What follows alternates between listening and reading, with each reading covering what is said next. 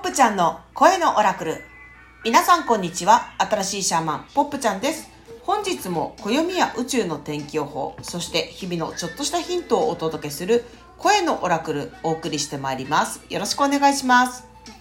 本日は2021年9月26日の日曜日、旧暦葉月の20日、24節気72項は秋分初項、雷、すなわち声を収む。13の月の暦では、電気の月7日、金26、白い宇宙の世界の橋渡し。キーワードは、存在、持ちこたえる、超える、死、等しくする、機械。スターゲートは、ゲート234、宇宙を感じる日。皆さんこんにちは、ポップちゃんです。本日も宇宙のエナジーを読み解く天気予報、声のオラクルお送りしてまいります。よろしくお願いします。本日は、綺麗事をやめる日。常識を超えて新しい流れが訪れる。どう受け取る？綺麗事を手放すとき、扉が開く。ポップはそういうイメージでした。えーとですね、今日の宇宙エナジー、なかなか、なかなかだなと思いました。なかなかってなんだって感じなんだけど、あの、もうちょっと、じゃあ日本語っぽく説明すると、ドキドキしますね、今日の宇宙エナジーに関しては。で、な、例えばこういう感じなんですよね。なんかの予感がして、それは雨の予感なのか、雷の予感なのか、それとも天気が晴れる予感なのか、それはわかんないけど、なんかを感じるものがあって、ふと窓を開けるとします。で、窓の外に目を凝らして集中するあんまりに、窓のそばに置いてたものがパリーンって割れちゃったみたいなね、何かが壊れる。新しい何かに集中したために、自分が作り上げていた何かが壊れる。そういう感じなんですよね。で、あーって思うかもしれないんですけど、ここで今の自分が集中していたのは、見たかったのは何かってことが大事なんです。今日壊れるのは自分で作り上げたシステムのようなもの。でもこれはね、別に悪いもんじゃないんですよ。悪玉とかじゃなくて、そのシステムは今まで自分が社会を生き抜くために必要だった隠れ蓑みたいなものなんですよね。でももうその必要がなくなって隠れ蓑いらない。もう本来の自分で出ていくから壊れた。で、それが壊れたってことに現実的客観的に気づく。気づいたところから新しい自分が始まっていたところから出ていくって感じかな。うん。ちょっとねすごく複雑なエナジーなんでまた例によって天然石に例えてみようかな。天然石だとね水晶なんですよね。水晶もいろんな中身が入ってるとか色合いとかあるんだけどクリアクォーツ透明の水晶って感じ。で、透明の水晶っていうのは、浄化だし、エナジーの増幅。浄化とエナジーの増幅が同時に起きるっていうこと。あと、水晶ってね、集中力サポートしたりするんだけど、今に集中するってことでもあるかもね。で、集中するときってもうさ、綺麗事言ってる暇ないですよね。で、いろいろはっきりしてきた時も、まあ、なんていうのかな、でもこれはっきりしてきちゃったけどいいのかなとかありますが、今日はそのいいのかなって部分が浄化されてこうそして新しい部分が増幅されるようなエナジーなんでせっかくだから新しい部分をその今日っていうエナジーを使ってねサポート自分で自分をサポートしてあげるのどうですかね。で自分の日常の中ではっきりしてきたことをさらに行動を通じてはっきりさせる。もう本当にそれはやらないでいいんだなって思ったことはやらない。最初から行かないとかね。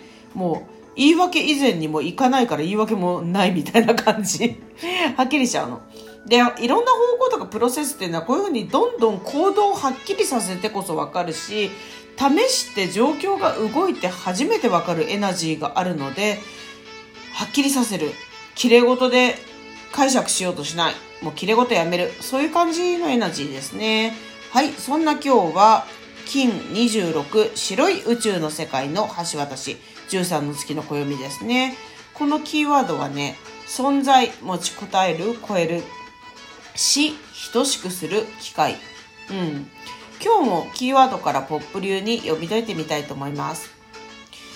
自分の中に込み上がる根源的な存在、それを新しい形で持ちこたえ、今までの縛りを超えていくタイミング古い自分は死に新しい自分と肉体を等しくする機会。ポップはそういうイメージでした。皆さんもキーワードから自由に発想してみてください。キーワードは存在持ちこたえる超える死等しくする機会。うん。スターゲートはゲート234ですね。こちら数字のメソッドから辻真理子さんによる解説をご紹介していきたいと思います。ゲート234宇宙を感じる日。虚空に書かれた光の図形がかすかに鼓動を刻んでいる。宇宙を感じる日。大きなエネルギーがやってくるのでそのメッセージの翻訳間違いをしないようにしよう。うん。これはめっちゃ参考になる意見ですね。これ本当にそうかも。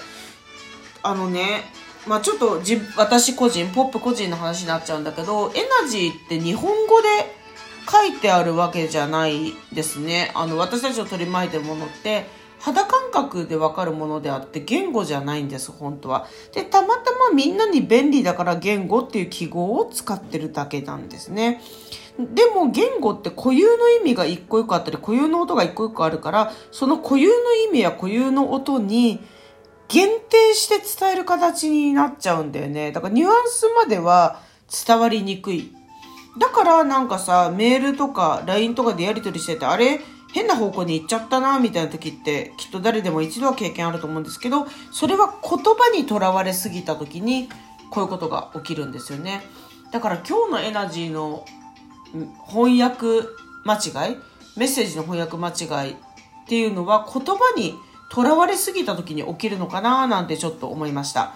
例えば、ポップは今日のエナジーを綺麗事やめる日って翻訳してみたんだけど、最初に、綺麗事やめる。まあ、それは何だろう。このエナジーの一個の側面に過ぎないんですね。で、あの、辻さんが書かれている、あの、宇宙を感じる日大きなエネルギーがやってくるので、そのメッセージの翻訳間違いしないようにしよう。これもまた、あの、辻さんが本当にわかりやすく日本語にしてくださっているんですが、今日のエナジーの全てを翻訳したとは限らない。あの、でもすごく、あの、精密な表現をね、本当にされてるなって思いつつ。また、あの、13月のキー、あ、暦のキーワードの存在持ちこたえる超えるし、等しくする機会。これも本当に精妙に読んでるけど、それで全てとは限らない。そもそもね、原文英語なんですよね。なので、英語の聞こえとね、日本語の聞こえもね、結構違うと思うんですよね。で、じゃあここで何が大事かっていうと、自分の心に聞こえる。自分の心の聞こえはどうなってるの？っていう部分が大事かもしれないですよね。で、白い宇宙の世界の橋渡しっていうのは、これ英語で読んでみると、presence, endure, transcend っていうのが宇宙のって部分で、白い世界の橋渡しは death, equalize, opportunity って感じだよね。なんか聞いた感じめっちゃ違いますね。まあでもまあいいか。あと白い世界の橋渡しっていう五感もなんか全然違うよね。white world bridge 全然違う。でもこの全然違う感じからなんかやっぱその言葉の向こう側を読み取っていくってことだよね。まあだからそういうスピスピリチュアル的な？スピった意味に限らず言葉の向こう側常識の向こう側、自分で作り上げた偏見の向こう側にあるものが絶対あるから、だからこそ綺麗事で解決できない。なんかもっとね、根源的な衝動がね、無おってくる感じだよね。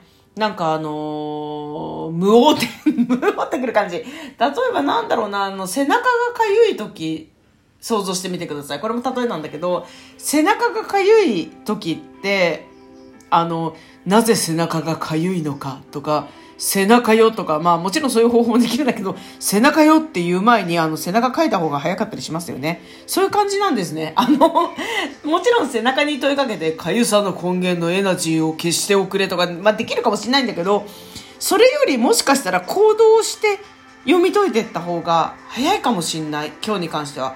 で、こう自分ではわからない肉体が教えてくれる根源的な自分のこう表現しきれない部分っていうのがもう限りないヒントを生んでるんじゃないかな今までの色眼鏡今までのレンズを使わないってことだよねだから見るようで目を目で見たものを全部信じることでなく聞くようで聞いたことを全部信じるのでもなく文字って形で全部信じるというわけではなく自分の根源はどう感じる？っていうのが今日読み解くキーワードかもしんない。うん。晴れてるから洗濯物干そうかなと思うんだけど自分が雨の予感がするとしたら入れておくみたいなね。なんかそんな自分で読み解くオラクルっていうものが今日どんどん発展してるような気がしますよ。さて、ポップ近況報告コーナー。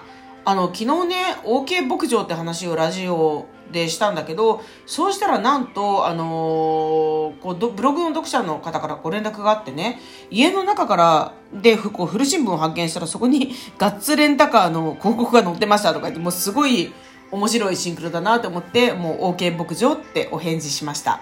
うん、どんどん自分に OK 牧場を今日も引き続き出していきたいですね。あとね、ポップが個人的に気になるのは、一石二鳥の謎。謎の焼き鳥グループ。この沖縄全体に存在している謎の焼き鳥グループのね、本質を解き明かしていきたいみたいな新しい目標が私の人生に加わりました。さて、いつもお聴きいただきありがとうございます。このラジオを聞いてちょっとでも面白いな、ピンときたな、役に立ったなと思っていただけましたら、YouTube のチャンネル登録、グッドボタン、どうぞよろしくお願いします。ラジオトークのハートボタン、にっこりボタン、ねぎらいのネギボタン、そして Spotify の登録もとっても嬉しいです。スピリチュアル、不思議なこと、開運に興味があるお友達や同僚がいたら、ぜひぜひシェアをお願いします。それでは、声のオラクル、新しいシャーマンポップちゃんがお届けしました。また